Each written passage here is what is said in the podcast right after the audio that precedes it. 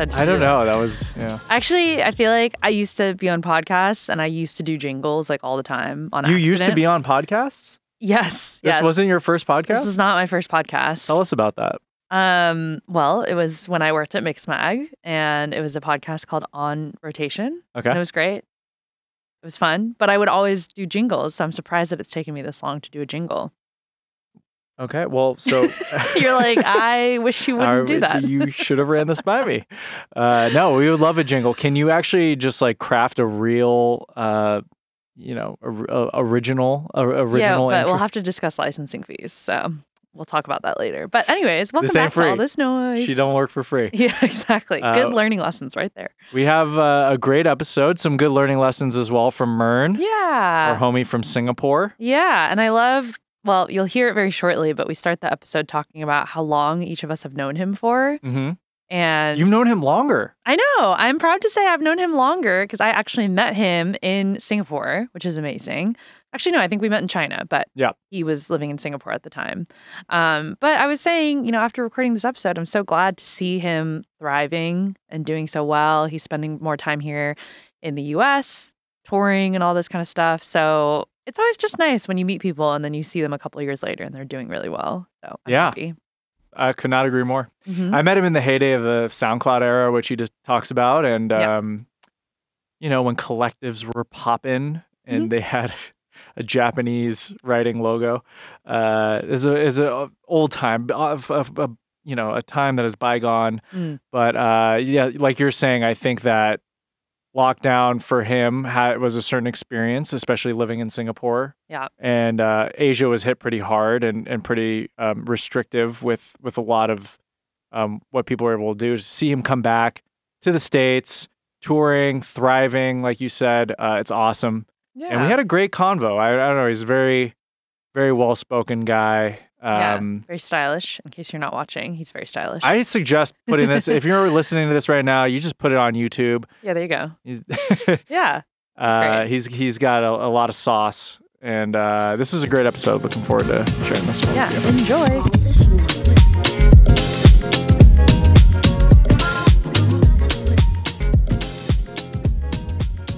Uh, okay, I always like to. What should we talk about in the beginning? Well, I was going to talk about how you and I have known each other really randomly for a Uh-huh. really long time. Uh huh. I was trying to think what year it was that we met. It was probably like, He remembers. He remembers. Are You you remember? talking about Shanghai? yeah, Yeah, that was 2017 at the International Music Summit, Shanghai. incredible memory. Mm. That's amazing. Wait, you were on the panel with me, yeah, right? yeah, yeah. We, We, were had talking about like rising Asian ra- artists, rising right? Asian artists. I know. I love that. Are you guys still rising? we we are. You know. I would say he's still rising. I'm not rising. Have you I risen was just yet? on the panel. I was uh, helping the panel exist. rising 88, baby. Yeah, exactly. That's No, but I love that. That's how we met, Yeah. and here you are in LA Mhm. with us now On another panel. on another much. podcast yeah. panel. I love Yeah, that. When did you guys first meet? You remember? Uh, we met in 2018. Mhm. Uh, he Okay. came over to the states, and we did one of your first shows, right? yeah, LA? it was. I think it was at the Teragram Ballroom, a Daruma Yes. showcase. Yes, Daruma Showcase. Um, yes, and I also crashed on your couch for one night. that was fun. Oh, Yeah, we went to Pico? Pho. Uh, like that was like uh, one of the first times we hung out. We went Mm. to Thank You Pho in Koreatown. Mm-hmm. Korean owned, but baller. By the way, just want to say. Butt ball. Uh, wait. So was that your was that the your Koreans, first but- time coming to the U.S. I at think that point? yes, that was 2017, 2018. That's so cool. yeah, Of around just everyone in that scene, I guess. Everyone I knew, they were going to brownies parties, and I was Yeah, like, what is sounds about right. What's this group? 2018 was a good time because that was the 2017 18 is when we first started to kind of branch out more and started doing like you know festivals and like incorporating a lot more artists from around the world and obviously Yeah, MYRNE was one of them. I was like, I'm giving myself a pat on the back because I remember when I was putting that panel together, I was really kind of like going in the dark of finding like artists in regions that I didn't know a ton about. Mm-hmm. So look at me, I found you, and I was right. Thank you. Yeah. Rising Asian we're- we're artist, right here. again. Hell yeah. Uh, also, I do want to say I think that you actually may have come over in 2017. Yeah, I Yeah. think it was 2017. Yeah, I was So working at Fool's Gold at the time. I remember we were talking about it. Yes. But um, Wow. yeah, it, we we had a good crew. I, Yeah. I wanted to shout out Yatep. Glendale. Glendale was the Glendale. spot. Oh my gosh. That was memories. Yeah. He has a a cult following. It's only increased because like back then, you know, he was getting his his Yep. bearings. Yep. Now it's just full blown cult. Dude, yeah, I mean, I knew I knew he was destined for greatness. The moment I laid eyes on him, I was like, "You're gonna be great." Yeah. Also, can I crash on your couch? yeah, that, Like, that's the, that was the important part. Oh Is my like you got to find the couch to crash on when you come to LA.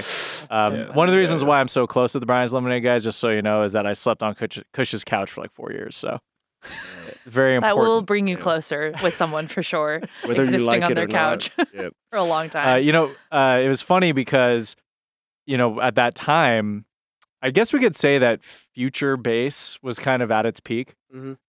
And, you know, it's kind of interesting. I was talking about this. We were talking about this on another episode. It was kind of becoming a derogatory term. you? It's a slur. right.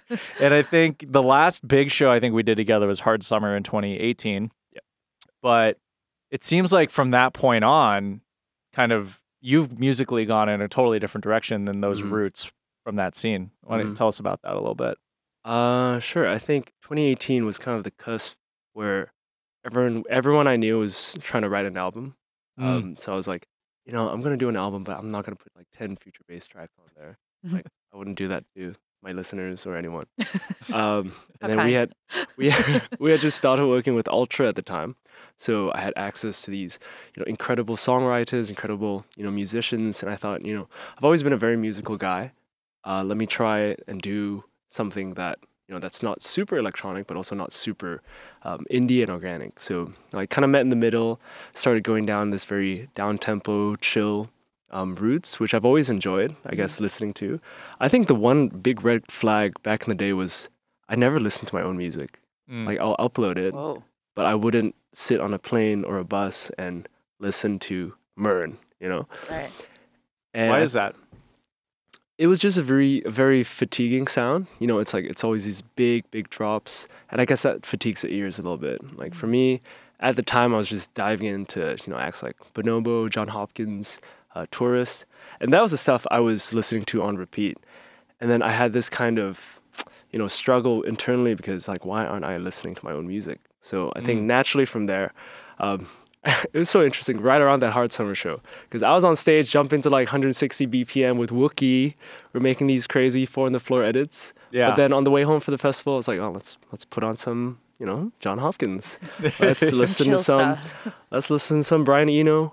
Mm. Um, And that was Yes. kind of the time when, um, to that point, like you know, people like Rufus and Bob Moses and a lot of these Mm. artists started to kind of, I think, emerge really as a viable touring act or like a big like main stage thing, where it's like you could have something that was, you know, melodic and deep and dark, but also be massive, you Yeah. know. And Yeah. I it, I think we changed a lot. I think people got away from the EDM stuff at that period of time, as, as you mentioned. fair, Yeah. I don't know. I don't know if if that correlated with with how you were feeling, but No, the shows were always great. Like the shows I was playing with you guys, uh, they were just rowdy and fun. I never thought that you could make a you know touring living off of chill down tempo music until I started attending these shows.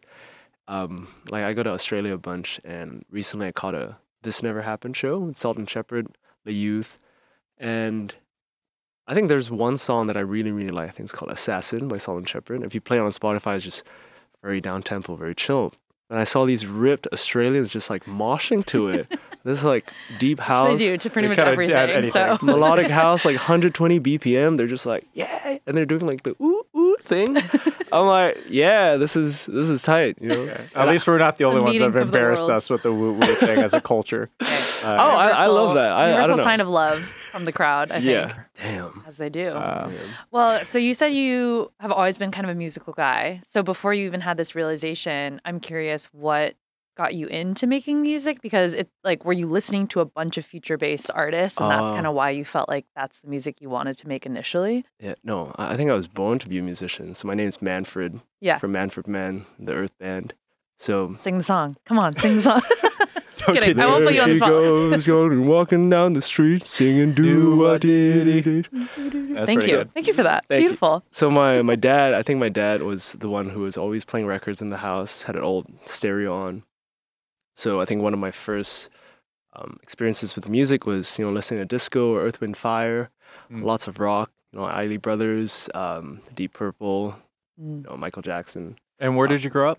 in Singapore. Nice. Yeah, so born and raised, and I've always they they weren't musicians themselves, but they would always surround me in music. My dad was a great singer, um, and I think maybe through middle school or high school, I was in a band. I was in a concert band, so I was playing the trombone. So and I was also learning piano at the time. So I always kind of have these musical influences in my life, but never really considered, oh, maybe I should try making music until Yeah. until I was yeah, 18 or 19. Nice. And so, what was like that first entry point for a lot of people? It's like, F, you know, Mm. Fruity Loops Yep. or uh, Devault was here. You got like a DJ controller. What was your Yeah. entry point in terms Oh of? man, it was it was watching these blurry Tomorrowland live streams in maybe like 2013, 2012 Yeah. Mhm. on this like hundred dollar Samsung shit top, this laptop that wouldn't even close. Oh my gosh. Um, so I was watching I think Deadmau5 or Avicii or Eric Prydz, Joris Ford, all these you know progressive guys, Mhm. Yeah. and I said that looks super simple to do. Let me try it out. so I downloaded FL Studio, and in two weeks I was like, this shit is hard as you know I can't I don't know what to do. So I just kept at it. Um, and then I started exploring communities online like SoundCloud. Yeah. Found a lot of friends. Started making, you know, trappy, like hip hop influenced beats. Yeah. Who were some of your early friends? Do you remember? Wow, back in the day, well, people like, you Yeah, know. Andrew Luce, Able Talk, Yeah. Luca Lush. Shout out Okay. Luca Yeah. Yeah. Um, yeah, just the whole crew of just like beat makers. There were a lot of circles, I think. hmm And I've always, I thought, you know, like, oh, I'm from Singapore. I don't know where I fit in because I didn't really grow up anywhere in LA. It really is so great. Like we've had so many guests have a similar story where SoundCloud really was the, the moment where they found their people. And to Mhm. hear that someone in Singapore had the exact same Yeah, experience, I mean, it's great. Man, just I would shows. up, I would upload my tracks at like 3 a.m. Singapore time just to trick people. Like, oh, this kid's from LA. you know? Yeah, right. You're like I would have You're thinking ahead. I would I would have automated tweets and memes just ready to go at like 4 or 5 a.m. I would be sleeping, but you know I would be tweeting online and people like, Well, that's that's a really interesting. Yeah, that's a really interesting thing because I mean, I was gonna ask. You know, growing up in Singapore is so different than growing up in the U.S. or anywhere kind of in North America because I think that extended to the SoundCloud community that we know and love. But did you feel far away? Like, did you feel disconnected? no, not at all. I think I was I was alone at home, like Yeah. not too many friends, but online it just felt like I was there. Wow. Um, and this was a few years before I even thought about coming to you know America or LA. Yeah. Or- But so did you use social media as a way to kind of identify the different scenes and kind of feel like up to date with what was going on? Yeah, yeah, pretty much. I was also being super annoying on like Twitter DMs. It's like, hey man, uh, I got some new music for you. Like Yeah. if you wanna. So I would send it to every single DJ I knew. Hustle. So I feel like some people out there have really embarrassing DMs of mine just floating around. It's okay. I'm you know? sure you're not the only one. No, Don't worry. no.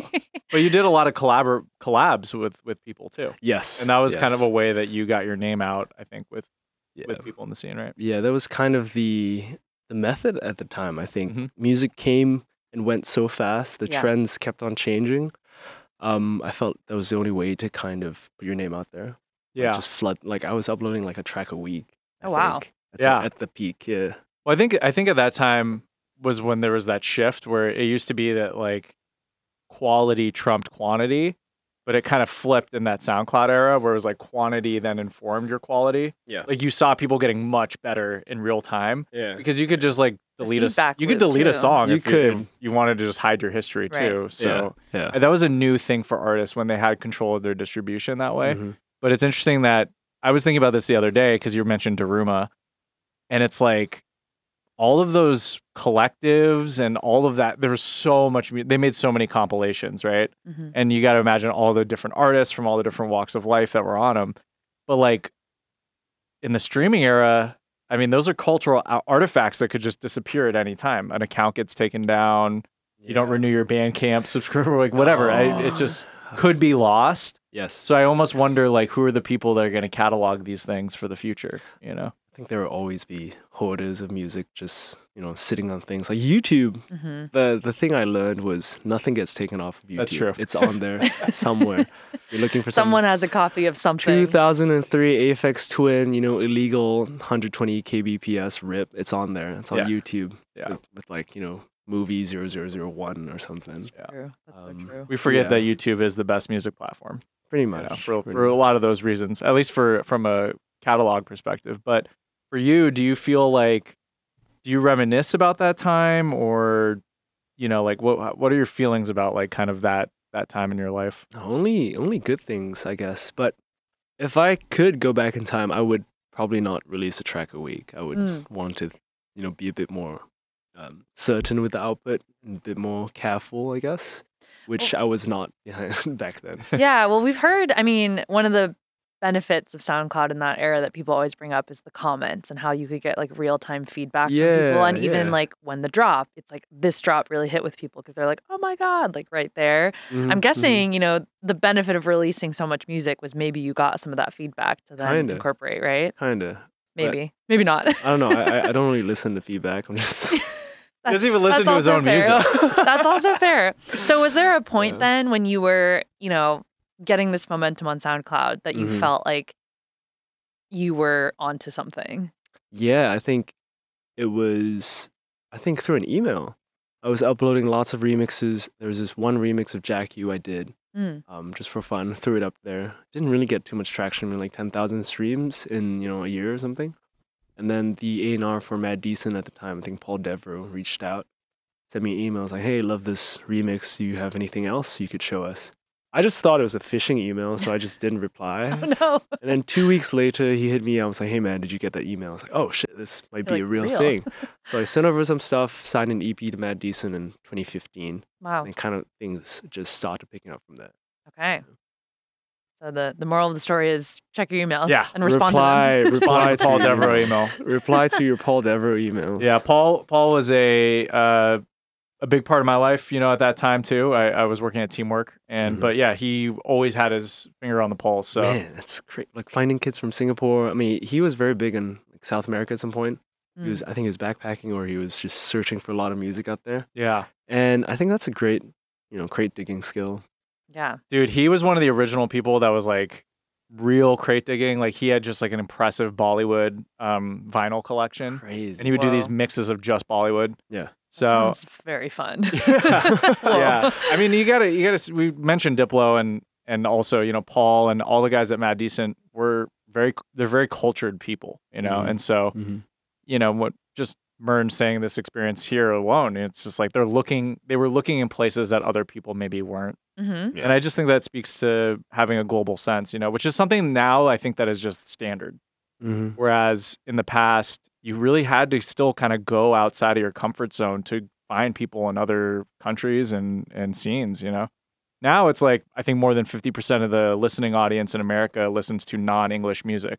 Yeah, Whoa. but that's also an interesting thing because I feel like now that it's such a trend, right? It's Right. like people are looking at like Korean music and being like, oh, there's a lot of talent there. And we're like, yeah, we know. Like K-pop is a big deal already. Mhm, But mhm. yeah. to look in the still yet undiscovered places, I think is a Yeah. important thing. What's the uh, music scene in Singapore like? Obviously, it's like a huge international. It's just me. It's just Just me. There's like two people in Singapore. I'm one of them. Um, Very well, I mean, small. uh, there is some truth to that. I mean, there The- are. I mean, There's some truth to that. so you in in well, uh, this is an interesting dynamic, right? Between um when you came to the United States and you started touring, mhm. uh, but someone from Singapore, you have your scene, which you were doing really well in, I'm sure. But then I'm sure the goal was to get to America to tour. Yeah, pretty much. Oh, just expand the listener base. But there is a, a very long-standing uh, tradition of dance music in Singapore. Mm. Uh, it's a bit more techno-y, a bit more ambient, uh, lots of electronic. And then there's like new kids like me who are making beats on laptop. And I think since the past five, six years, the sound has gotten super polished. And I'm excited, I guess, um, for dance music out there. But Cool. But lots of iconic clubs. There was Zouk going for a long time, like 25 years Mhm. and they would i think the previous owner would come to ibiza you know and just stay for a couple weeks just to like soak up the sounds of the, the beach Mhm. and then go back home like okay we should book this guy this guy this guy Yeah. and then people like me would go to the clubs like oh wow this feels so exquisite and you know foreign and international Mm-hmm. And Yeah. that kind of shapes you know dance music culture back home as well Yeah, Yeah. and they did a Zouk festival, right? yeah they, they, it was an iconic thing they kind of do it every year Yeah, I was Yeah. gonna say people might not know that because they probably know of Zouk now via Las Vegas, but not know that it was actually was like a an Singapore Asia thing. super club back in the day. Yes. Before, long before the Vegas edition existed. So you said that Singapore has like a long-standing electronic history. I'm curious. I actually have never heard that before. Mm-hmm. Oh, we just had our first boiler room ever. I love and- that. Nice. And they had a lot of local legends who were doing it for, you know, 10, 15 years. Yeah. Um, but it's always been very housey, techno-y, disco even. Where do you think that comes from? Uh, people party, people go out in Singapore, you know, people listen to music. I think also the club scene in Singapore is also very complex and, and Mm. big. Because we, you know, we used to have clubs that close at 6 a.m. Like some sometimes like just raves. Mhm. And yeah, kind of just people are just looking for a cool sound to find home, find their own people, their own tribe. And there's a lot of that in Singapore. Yeah, that's actually really interesting because I think for some reason you don't really think about Singapore having like a long history in electronic music specifically. But then if you think about it a little bit more, Singapore is like such a global hub, Mhm. right? Mhm. Of so many people who I think are like very well traveled and like go Yeah. many places around the world. So it's probably like those people have gone other places Yeah. and maybe brought that back, just like the Zouk example. Pretty much. That's what I would assume. Yeah. You also said really that when you were in Shanghai, when you guys met, you went to a boiler room there with with uh, someone we've heard of. Uh, so it was this up and comer dude uh, called Skrillex, and he was throwing a, a boiler room in Shanghai. Yeah, yes. that was a Um, big, big And deal. that was that was one of the first boiler rooms I attended, and I thought typically it'd be you know it'd be you know very heady, kind of like cigarette in the mouth kind of music, like techno, or um, you know house. yeah. But then I we walk in, and then this guy starts playing Bangarang in a boiler room. I'm like, this is awesome. If you if you replay the video, you see you can kind of see a guy who's just slightly faded and just like wobbling in a green shirt. That's me. Oh my god. Right behind- green shirt, dude. I dude. bet we can find you. right That's behind amazing. the mascot. I was just like, what is going on? It was like two, three a.m. But that was that was a surreal time. That Yeah. was very fun. yeah, Um, especially because you just mentioned you did this Jack U Mhm, remix. It was mhm. probably around the same time, right? yes, And then, yes. yeah, just just a cool, just mixture of all of that. I'm sure. For you. Mhm. yeah. Um, when you came to the United States and you started touring and stuff, like what was the biggest like kind of difference between your expectation and then what actually you experienced? Um, Oh wow. with like festivals or just that first run when you came over pre-pandemic. Yeah. I th- I didn't really have any expectations because I mean looking at like my story and where I've come from, I've just had no idea what was gonna happen next. Mhm. So I came here, um I had a lot of fun touring. And then some cities we would tour and sell maybe like 15 and a half tickets. and a half. and a half. No, someone will buy a ticket and be like, I don't want to see this guy and sell it off. So that was one of the first first runs, like early on back in the day. And I wasn't discouraged. I was just like, okay, I just got to work harder, you Yeah. know, put more music out there. Um, but the the biggest difference, I guess, was people knew the music a lot more. Mm. When I would used to DJ back in Asia or in China, you would have to kind of mix in, you know, like a commercial sounding song just to like keep the crowd going, keep the alcohol flowing. Mhm. But here, kids don't really care about that. They just want to have a good time. They know the music. They've obviously been studying it. Um, so that just feels nice as selective for sure. Yeah. Mm. Yeah. Because I, I'm sure I, I want to talk about kind of what happened during the pandemic for you, but now you're, you're touring. Um, you just went on two runs. Yeah, So you were with Dabin and Jai Wolf. yeah, So Dabin, I guess, first of all, that's one where you show up and everyone knows the lyrics. Like Yeah, you can yeah. tell they Oh, they've not only studied, they've done the extra credit. Uh, me And, too. I'm I'm in, I'm in GA singing, dude. Um, you know, his Asian fans, you know, they, they're used to doing extra credit, so they, they overachieve with his music. Um, so but- nonchalant with that. Hey. No, I mean honestly, like I have immense respect. I, I've already mentioned this before, but I have immense respect for what Dabin has achieved, just because I think as an Asian American artist, he's doing a lot of the stuff that like I think we wanted our own Porter Robinson, or we wanted people to Yeah. emulate, you know, that that model authentically. So, what was it like being on tour with him? Um, you know, I've always wanted my own Dabin. Like that's my idol. Uh, but we've been friends, I think, for a while now through Facebook Messenger. I think he was in Canada, I was in Singapore, and we were just chatting, sharing music. And he he he wanted to do like a headline, like a big ce- celebratory headline run, um, this year. And it was some very iconic venues like Mirage, Red Rocks, you know, Shrine, Bill Graham. And he was like, "Do you want to come and you know play some music?" I'm like, "Yeah, hell yeah." because we have a song together and we've been you know known each other for a while so it was just like a it's one of the first things I did after COVID because in Singapore, COVID went on for an extra year. Mm. It was just not a lot of live events last year. Um, so we couldn't really travel. We had to wear a mask everywhere. So it and you were still. in Singapore during. I was in Singapore for two years, just you know, vibing, Yeah. hanging out. Yeah. Um, and then this was one of the first things I did when I came back. Yeah. Exciting. It was a- So you did play Red Rocks. we were supposed to play Red Rocks. Everyone was pretty pumped, and then we get there, and there's like 50 mile per hour winds. Oh, shit. They couldn't. They couldn't set up the stack because it was just like swinging. Oh my Yeah. god. Oh. So unfortunately, there was a like a fire broke out at the ridge, Right. so they had to cancel the show. That's Yeah. wild. I mean, that's Yeah, really that- the elements are. Unfortunate. I yeah. know. Sometimes, sometimes it gets kind of crazy over there. so- Yeah, because when I went to Red Rocks in April, it was like clear. It was Yeah. really nice, Yeah. but only two days prior, it was like straight up snowing, like during the Mm. whole. So it was like they weren't sure if it was going to be just a snowstorm or not. It was like Mhm. just a game time decision. You can only Mhm. imagine how hard it is to adjust. But um, Yeah. so I al- so you also were here for a lot of stuff working with Jai Wolf. Yeah.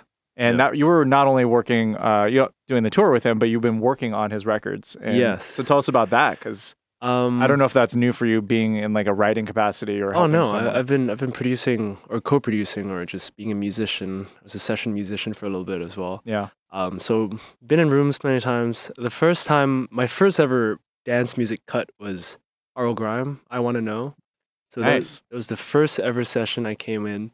I was in LA crashing with like ten other dudes. You know, like Yeah. the friends I was telling you about. We had one bathroom, Oh God. um, clogged all the time. But I get DM from RL. I was like, "Hey, are you in town? Do you want to work?" I'm like, "I'm. This is. I'm gonna get a place. Like you know." Yeah.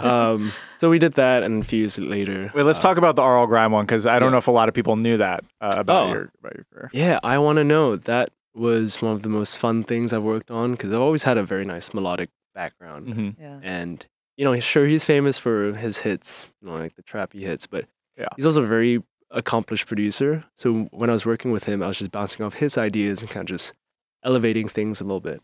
Um, so yeah, we had a song that you know was called "I Want to Know."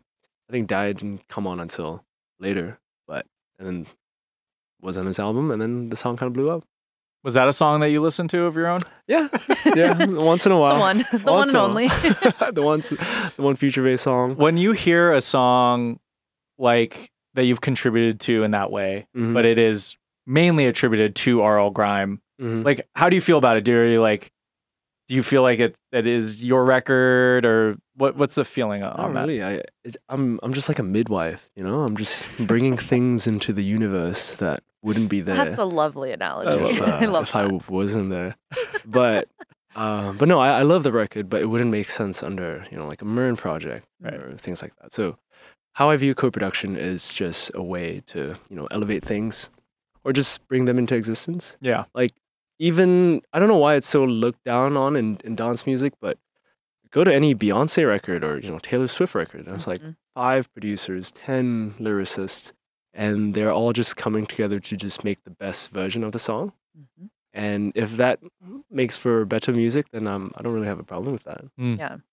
That's Nothing awesome. Wrong with collaboration. I think it's No. it stems from a lack of understanding most of the time, right? I I think a lot, yeah, that too. Yeah. and a lot of a lot of kids who who make dance music think that you know since it's so in the box, like you, all you need is a laptop. Mm. You don't really need anyone else, which I think is also a misconception. Yeah. Well, and, and you know, Valerie and I have talked about it where I, I think if you get hung up on this like ghost producer thing or that there's somewhat of a flawed ideal that it has to be solely an individual who makes their own music and, and is it's just like purely their creativity. I mean, Mhm. it's just a naive way of looking at it. There's just not a lot of unless you're thinking about a singer songwriter who's literally there with just a guitar. Yeah. And Yeah. Yeah. you know, but I'm sure a lot of people even there have some help with the lyrics. Sure. Yeah. Not not everyone can be Calvin Harris. I think. You know. Not yet. You know, it takes time to become Calvin Harris. I It think. does. Hey, even Taylor Swift, you know, contributed to uh, Hey. one of his tracks, uh, uncredited. Fair. But Fair. yeah, I mean, so so working with Jai Wolf on this, you know, this really important cycle for him. What what has that been like? Um, I think this is probably the closest I've ever worked with an artist, like kind of also philosophically, musically, because I think I'm, you know, pr- producing just a bunch of tracks for the album, and all the stuff that's coming out, it's it's a very refreshing take on the the Jai Wolf sound. which I was a fan of growing up. Yeah. So, um, yeah, it's been it's been fun. We just have sessions all day. We're just like sitting and talking about life, and then putting that into the music, and going back, you know, and doing something else like rock climbing, and then going back, you know, and just like putting out bangers. um, but yeah, it's. It, I think those are good. Um, it's good. It's good to be in that capacity also with creatives. You know, just like Mhm. just I don't know. You don't even know what you're going to talk about and what's going to inspire you. But Mhm. um, and and the whole process as well. Um, there's a lot of things I can't do with my own music that I can when I'm, you know, working with other people for their own projects.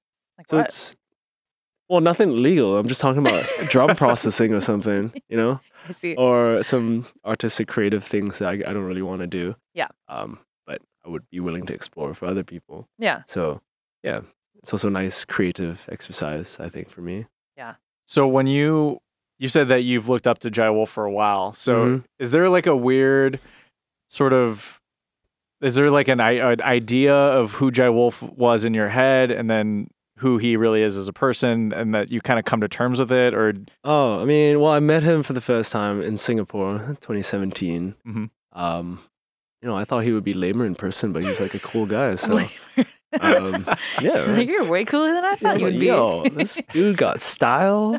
This dude's good looking. Yeah. The- I thought he was some nerd, you know. yeah. but yeah, he's great. Uh, you so both we've- are in like your hot boy era right now, you Oh, know. kinda. kinda- Look well, thank that. you. Look at that. Trendy tactical what, vibe. what We is love uh what has the touring been like um just with with Jai Wolf and Tsunami and all, all the homies? Oh, it's it's been super fun. I had I had a few runs with Devault. I had a few runs with Evangelia, Kasbo, um, and also I think this was this was my first ever bus tour. Ooh. Um, so living on the bus, kind of I kind of got used to it. It was very well, if nice. you've lived in a place with 10 guys and a clogged toilet, I think Oh, a bus is not too kind of bad. like, yeah, not, kind of Yeah. upgrade. I, I was also in the uh, Singaporean military for two years, so that kind Oh. of built up.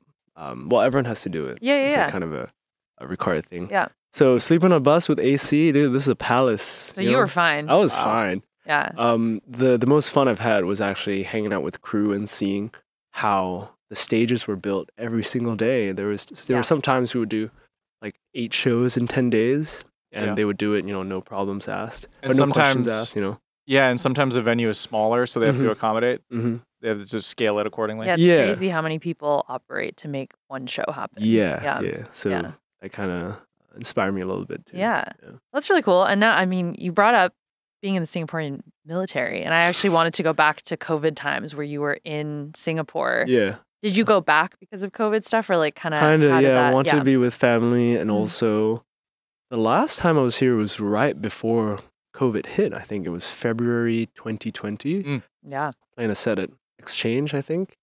Um, and also wrote two tracks. The f- good friend of mine, Manila Killa, and Dash was actually taking pictures of us in Malibu. We were going up the mountain. We were uh, we got a little lost for some reason, and we took some pictures. Came back down, and I was flying the next day. And I get a text from my mom. It's like, "Are you gonna take the, the flight home tomorrow?" I'm like, "What do you mean?" Yeah. And then she said, "Well, there's a flu going around uh, in China. Can you put a mask on?" I was like, "I don't have a mask." uh, Wow. but I picked one up and I went home, and then a month after the airport's closed. wow. Yeah, So it was right, right on time right, that you went right back home. on time. Yeah. Yeah. So what was that like? Because I feel like, I mean, in the beginning, I'm sure we Mhm. all kind of thought it was somewhat temporary, and then you kind of realize you're back home for a little bit longer after being in the U.S. for a while. Like, Mhm. what was that like for you as a musician, starting to Oh, get some momentum and stuff? no, Were you Two weeks in, I was on Indeed.com, just you know, thinking what to do. Um, Uh, but it, I think it was a very depressing time for a lot of people. Um, I get most of my, you know, not just income, but also just like fulfillment from touring and playing Mhm. shows. So without that, I was, you know, aimless, Mm. like a lone piece of wood drifting in the ocean. Oh, Um, and I thought it would come, you know, go through after a couple months, but you know, it kept going. So I, I actually did a bit of co-production work mhm. back in Singapore, working with some friends of mine, um, people like Nathan Hartono, Jasmine Sokko, Gentle Bones, these um crazy, crazy musicians from back home. Mm. And I think I did that for a year, and then another year went by, and COVID was still like Asia was pretty, pretty badly Yeah. hit. Um, and Singapore wanted to be extra cautious, so there were there were actually checkpoints on the highways during the peak of uh, lockdown, and we have ID cards with our address on it. Mm. So they would pull you over, and if you weren't going in the direction of your home, they'd be like, "Oh, what are you doing out here? Because you're not Wow. supposed to." Yeah. Um, so it was pretty strict. We were kind of yeah, at home for two years. Yeah. Yeah. Did that affect your creative process at all? Ah, hell yeah. yeah, because I get most of my inspiration just from you know meeting people, having experiences, or a lot of walking, a lot of Mhm. traveling. Um, so when I couldn't do that, I had to find other sources, and they weren't like really good sources. They were like video games. So I Mm. didn't. I don't know. Make do. Make It do was it was you a got. ru- it was a Can rough relate. time. Can relate. Yeah. I mean, uh, for a lot of people, um, you know, everyone reacted differently to that time. There's some people who creatively thrived, you know, Mhm. in Mhm. in in that setting because they're like, oh, I can finally sit down and just focus. You Yeah. know, Yeah. other people have different sort of work styles Yeah. where yeah, you need to be out and active and around people, and that kind of influences, you know, your your own feeling about your craft. Yeah. Um, but do you think that during that time was it gave you that full permission to maybe transition into Yeah. where you are now? Definitely. I think also COVID for a lot of people was the first time they turned on like the front facing camera. I, d- I Mm. can't remember a time back in the SoundCloud days where you had to do that on Instagram. It was always Yeah. huge fisheye shot, you know, like as many people, like no, nothing with videos, nothing with like selfie cameras, nothing with like talking to a camera. Yeah. So I think COVID was a time personalities kind of shone through. Mm. Um, That's a good way to put it. yeah. Yeah. Whereas in the SoundCloud, it's a nice way to put it. I'm very, I'm being very polite right Not now. sure. No, it's like, I mean, it's a good or- way to Yeah. like, yeah. Well, because you're I, right, yeah, because I, I uh, not to cut you off. Sorry, I just people how you know feel some type of way Yeah. about that Yeah. about that becoming the case. Yeah, I, Yeah. get, I get it. I get it. But uh, I'm I'm a determinist, so I don't think there are like things that should be the case and should not be the case. It's Uh-huh. just what happens, Mhm. Yeah, and yeah. that's like what naturally we're we're tending towards. Um, but yeah, I think I I tried my hand like streaming and like you know producing like online. hmm Um, but I think that just wasn't really for me. I Mm. like to be mysterious with my craft and you know not tell my secrets to anybody. Yeah, I was gonna say I feel like you do give the more mysterious vibe. Yeah. Which is great because you're talking about like working kind of behind the scenes on some of this other music and with Mhm. people. It- I'm sure people don't even know that. But I mean, if Yeah. someone comes up to me, asks me, a, asks me a question, I will respond and not, not be like, a I won't be that mysterious. Yeah, I mean, it was tough for a lot of people that had more anon- anonymity, anonymity, Anonymity? Anonymity. anonymity, and uh. Anonymousness. An enemy. Yeah, an enemy. Um, and just sort of there was anyone who had any sort of uh, mystery to their project, I think, felt like they needed to become more of a the first person or Yeah. personality. And there's just some people that just like kind of refused. And Mhm. you know, I've definitely seen it affect people's careers in different ways. There are other people that stuck true to like, I'm not going to release any music or, you know, really do any of these live streams until things open up. And then they waited and then they were rewarded by that, Yeah. by that like scarcity. Mhm. But I think it was Mhm. just like a tough time to kind of determine what your next move was because, like you said, you didn't even know when you could drive down the street. True. You know, so it's like, who cares about a record True. rollout or whatever? Yeah. Um, so that was 2020. In 2019, I put out my, my debut album, um, In Search of Solitude, which had, you know, a good blend of, you know, emotional kind of future bass and like cinematic tracks and like just electronic um, hits. And then the the little EP that I put out with Manila Killa was actually none of that. It was more it was more housey, in like 2019. Housey and well, there was 2020, just the start of 2020 before COVID. It was a bit more housey, more down tempo. We were both singing on it. I love we were, that. We were trying different things. Yeah. Um, so yeah, I think the the time over COVID kind of gave me opportunity to kind of refocus, Yeah. see what kind of music I would write that I would listen to, Yeah. and so naturally that that came along. I love that. And also tell us about your relationship, friendship with Manila Killa, because sounds yeah, like you my guys have known each twin, other my for- twin. I mean, Yeah. we're both from Southeast Asia, trying to make it. Um, but he's yeah, he's definitely had a, a crazy following Mhm. um, um, all around the U.S. Like he didn't he really recently do Hidden in the Clouds like Manila. Mm-hmm. So I think that was like a big, big like homecoming. yeah. he's also Very on the nose. he's also on this uh, crazy DJ run yeah. that I think he's having a lot of fun of. He's gonna he's actually gonna take my bunk on the um the Jai Wolf tour. on the bus. Oh, nice. yeah, Just on the bus. out. Yeah, Twinsies. He's hanging out. So. I made I made the sheets extra crusty for him. Oh, God. Oh God. He'll he'll have a great. Valerie's time. already having enough trouble picturing the. Yeah, too much, too much. But uh, yeah, no, we had we had Chris here, uh, Manila Killa on the uh, on Oh, the pod nice. with Chrome Bodies. Yeah.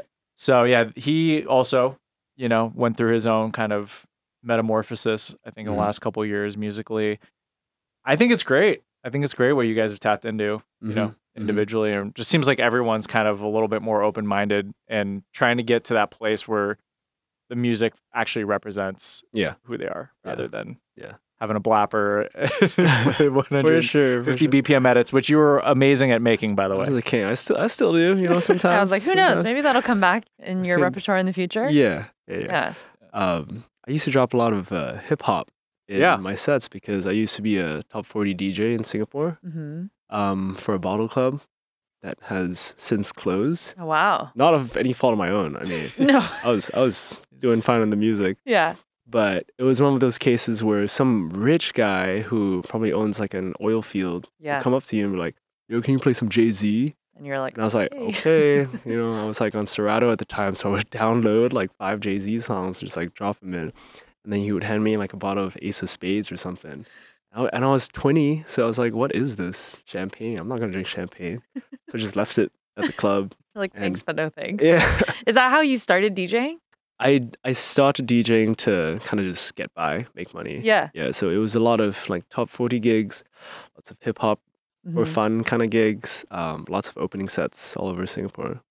That's and at the time I was releasing music on Mad Decent, and so there was this strange disconnect. Like some, I think slowly over time, some people started to see my name on billings. Like Mm. I want to go see MYRNE, and then you show up to a MYRNE show and he's just playing like T.I. and Lil Jon for like an hour, um, and that was when I realized like okay, I can't, I cannot just Yeah. be a DJ. You know, Yeah. I'm a, I'm a DJ slash producer now. You know, I'm double barreled. Right. So I had to Which is the hard part, I feel like, of the the Asia club scene, right? Because like you were talking about before. It's very tough, for Yeah. sure. Especially the younger kids. There's no way you could have like a 50 cap show just for yourself. There are no venues like that. Mm, A lot of it is within clubs, and you're usually working with promoters who are, you know, advertising a certain style of music that's not you.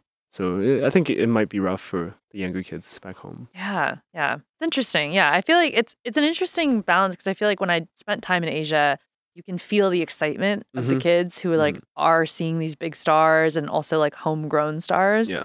excited about their music. But then yeah, the club experience is totally different. Yeah. yeah, I mean, Nice. well, it's just because, like you were saying, like there there is a real path for artistry in this scene. Mm-hmm. Um, where you know in other in other areas of the world, it's more of a nightlife or lifestyle accessory. You know, it's True. not really like, you know, True. people don't see DJs as like touring uh, entities in that way unless No. they're from Europe or imported.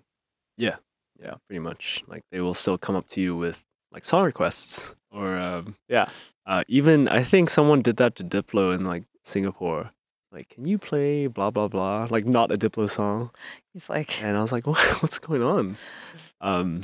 So yeah, there's still that psyche. But he knows, like he he's one of those people that has done it all. You know, he understands the value in that too. Because if you come from the clubs and you were you did you grinded it out in the salt mines of DJing top forty clubs, and you know that when someone comes up to you and wants to hear a Jennifer Lopez song and they got forty dollars in your hand, you play it immediately. Yeah. You take the money, you transition out immediately, and you did your the transaction pretty over. much, But pretty much, pretty much. you know, and I think that you hopefully don't lose sight of that value too. I mean, that's still serving the people. Yeah. Like mhm. you get up there and you just want to play what you want. You clear out a dance floor. You It's know, it's too. different, yeah. Yeah. I think when I was kind of getting introduced to dance music, I thought DJs were just like you know part of the staff, like the bar staff, or yeah.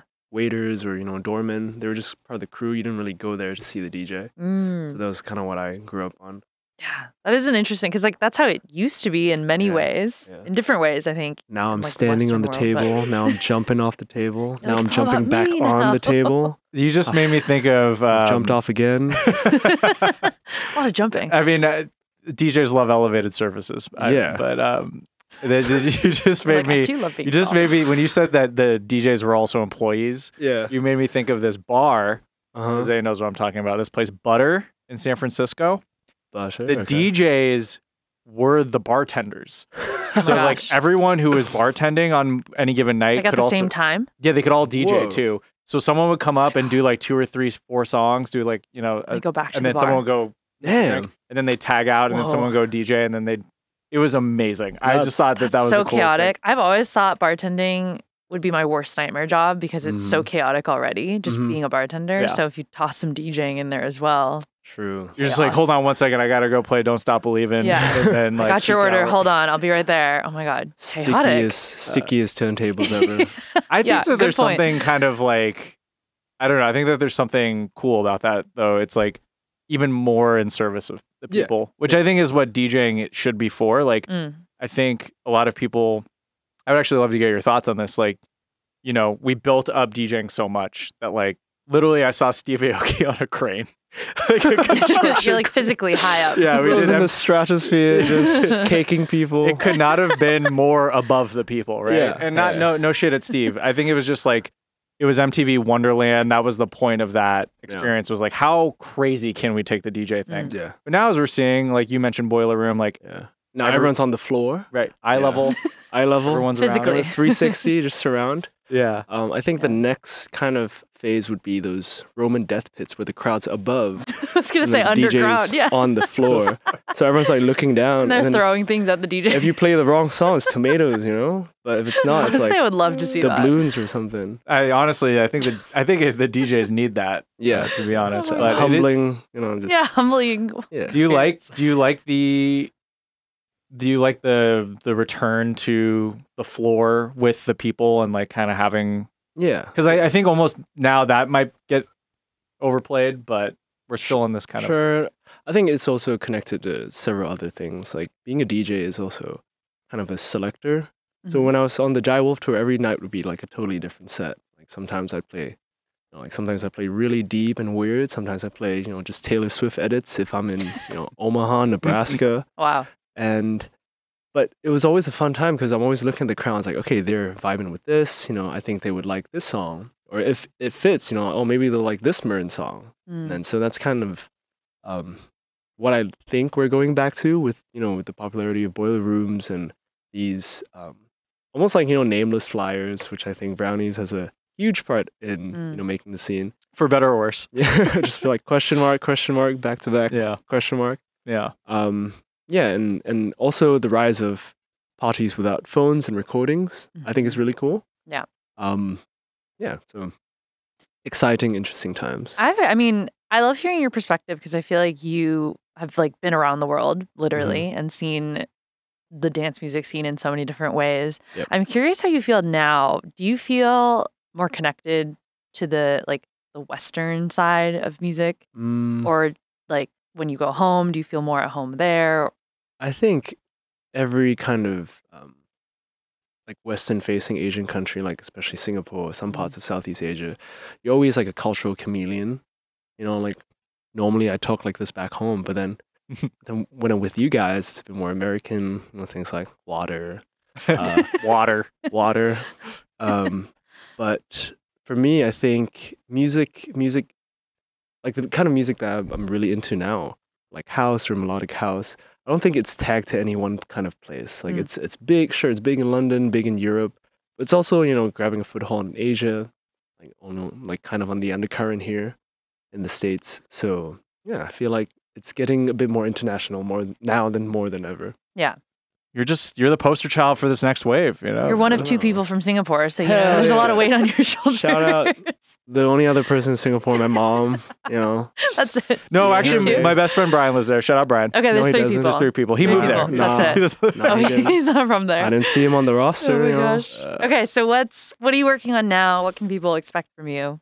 Um. So, so I've worked with labels for you know pretty much all my life. I Mhm. think I was with Ultra for my first record. I was with Astralwerks for the past two years, and I think now, in the first time, I'm pretty much independent. Mm, So we're exciting. kind of yeah, very exciting. a Also- free agent I'm a free agent. oh Yeah. if you're listening A&R Bids bids coming right in, dude. With the green screen with the the auction going on. he's on indeed No, I'm just kidding. are you are you excited about this indie chapter? I ahead? think I think so. Yeah. Um, I also really think, um, no fault to anyone or whatever, but I think independent labels, um, especially independent labels that also curate events Mm. and also um, kind of build artists, tend to do a bit better than majors in many of the cases when it comes to dance music, Mm. especially. But if you you know if you're in pop, if you're in R and B, there are a lot of benefits to being with a major. Yeah. So Yeah. what you're describing, sorry, that made me think about. It seems like that an evolution of the SoundCloud collective thing Yeah, because it's like basically like you just described. Daruma Mhm. had this little collective slash label. You got to play a show with Brownies and Lemonade. yeah, So, but then a lot of people went away from those collectives because they needed a label backing. Mm-hmm. But now people are like going back to those collectives. Yeah, It's I think also community the reason yeah. why Daruma, you know, kind of just settled after a while was you really need a full dedicated team. You know, Mm. with like four people on full time salaries managing the label. yeah, And at the time, I think it was just kids like me, you know, yeah, with a SoundCloud unlimited subscription. Yeah. They were just trying their best to annoy DJs, like, "Hey, new compilation just dropped." Yeah. Um. So now more than ever, it's becoming you know you know taking the both bits from both um, structures, like the major structure, like you need an A&R, you need a label manager, and then when it comes to the collective part, like there's usually you know like a big DJ or a big act that's also overseeing the whole thing sure. kind of what San does with Bitbird, you know, above and beyond with Andruna Beats. So, or you know, RL with Sable Valley, even. Mhm. Yeah. Um, so I think those things are coming back. Yeah. sure. And, and, you know, Exciting. people don't really want to admit it, but like the collective model in which every artist is equal is just not really the way that business works, you know, a lot of times. And I think that, you know, people just find it out in time that like there are going to be kind of tiers to the artists in, Yeah. within a label, whether I've, I've I've heard a lot of horror stories about that because yeah, collectives like there's obviously some bigger acts, there's some acts that are you know smaller, and people fight about that all the time. I guess, um, like yo, dude, you put me on track three of your forty track discard like co- compilation. yeah, yeah. where this guy who's never even toured is like track two. Like, what's going on? Gosh, yeah. Yeah. So you have those disagreements, and I guess without without the proper infrastructure, like it's it's also hard to Yeah. mitigate those issues. Well, I think that we look back on the time that when we met and then the whole SoundCloud thing, and everyone keeps mentioning it because it did feel like a very special time Yeah. for artists. Yeah. And hopefully, you know, right now we're living in that time again that something like that is kind of happening. Maybe we don't see it yet hmm in that same way, but I'm sure there's young people who are Mhm. meeting through Discord or other, you know, other areas where we weren't, we weren't, you know, that Mhm. didn't exist. And then Mhm. they're having their own heyday right now too. Yeah. Yeah. I think it's it's nice. It feels like we've we've heard the sentiment before too. It's like these kind of independent labels or labels that are built up by artists because they trust the curation of that person and that they bring other artists up that that community feeling is coming back. So Mhm. so it sounds like there's probably music that you're working on. Yeah. Plans for shows. Well, I'm definitely planning a lot of stuff for next year. I feel like release a couple of things this year. The music direction, I mean, if you're taking a listen to, to all the new stuff, it kind of combines all the things that I loved back in the day, like, you know, chord progressions, like very euphoric, melodic things. Um, now just with a different, you know, tempo. Mm. And um, that's, I've been listening to a lot of my own music at home. Oh, he's That's he's finally exciting. yeah. oh my yeah, hell yeah. gosh, that's great. Every time I post my um, Spotify, you know, top five artists for the past few years, it's been me. You know, just you That gotta. is- That's honestly such. a- I'm so glad Hmm. you told us that because I feel like that's something that people, I guess, you don't really talk about because it just sounds silly to be like, Yeah. I listen to my own music or something like yeah, that. yeah. But that is really important that you realize that you weren't into listening your own to your own music, and there was Yeah. something that needed to change because Yeah. of that. That's like, great. I would be really embarrassed back in the day if people put my song on at the party. And you're Like, "Oh, just turn that off. Turn it off. Which Uh, is yeah, that's an important reaction to like realize that you're having for Yeah. whatever reason it is. Yeah. Yeah. So now you're like, turn that up. Yeah. Or, like, Exactly. put that on loop. Oh, you you might actually like this don't track play instead. anything else. Yeah. So that now the you know newer stuff coming out Mhm. and you're playing it and sharing it with people, are is that like kind of forming how you're thinking about your sh- your live shows and Mhm. your DJ sets and seeing the reaction It's- from that? pe- that So way? I've also been I've also been playing live from back in the day. Like I went on tour in Manila Killa. I was I was opening, and he had a live setup with MPCs. I had a live setup with like a piano. Mm. I think the one thing both of us realized, like we fucking hate playing live. It's just too Yeah. many wires. Also, I wasn't really good at like I was a great producer, but I was a bad live set um, curator for Ableton. Okay. Because I would have no idea how to set up my projects. Mm. So there was this one time I was performing in like 90 degree heat in Las Vegas, and I had three Omnispheres open, which is a plugin, Mm. and like three serums, and my my laptop was just choking like 90% CPU, Oh god. and obviously it crashed. oh god. But I was pretty good at stand up, so like five minutes, I was just like, all right, yeah. I mean, you guys come here often, Oh and trying to back everything up. The biggest test of them all. Yeah. Yeah. So after a few incidents like that, I was thinking, you know, the the set I'm trying to curate isn't really an like a very on time audiovisual experience. It's more of just, you know, it's reading the crowd, it's playing something different every night, and that's the kind of stuff I have fun with. Yeah. Yeah. So I'm just I'm a DJ now, you know, I'm just good. I think that a lot of artists felt compelled to or like pressured to do a Mhm. live set yes. because Yeah. they're like, oh, I'm Just good to Um, try, right? Give it a shot. Well, think it's again, it's it, Interesting. everyone experiment. needed to go through that experience. I Yeah. think collectively. I agree. It was also because I think one of the biggest like heroes from our time was like people like ODESZA, Mm. you know, that had a huge drum line, a huge cinematic experience, and everyone Mhm. thinks like my set needs to be a movie. Yeah. But Or for a lot of people, right? Yeah. yeah, or worlds, especially worlds. Um, so a lot of people thought that, but you really don't. I guess there are no there's no right or wrong way to curate a live experience that's true to yourself and your fans.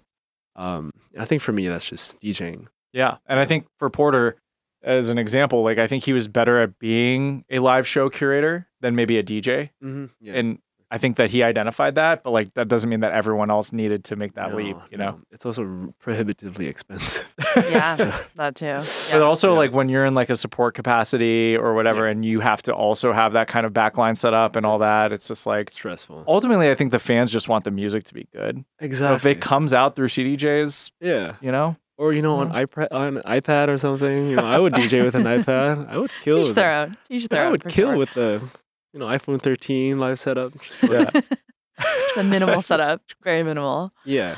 Well, that's exciting. I feel like it's it's cool to hear kind of the backstory of where you're at now because I feel Mhm. like it sounds like you're in a really confident and comfortable place Yeah. as an artist, Yeah. which is always a nice thing to hear. I mean, if you if you see any pictures from the tour, I'm just smiling. Yeah. Like, looking like a jackass, just having a great time playing. You know, the stuff that I love. I love it. Yeah. Well, I can't wait for what else is to come. Excited for this next indie It's kind of it's, chapter. it's kind of open ended, yeah, but um, well, I'll figure it out.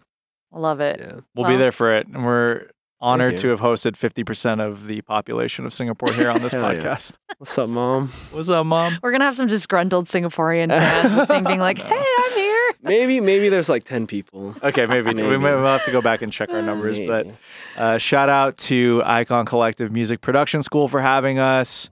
Yate, Jose on the ones and twos. Gone. Oh, look at the shades. All right, ready? There he is. Cheers. Cheers to MYRNE. Reunion. Oh, cheers, cheers, cheers, cheers. Thank you. Thank you. Um, that's all this noise. We'll see you soon.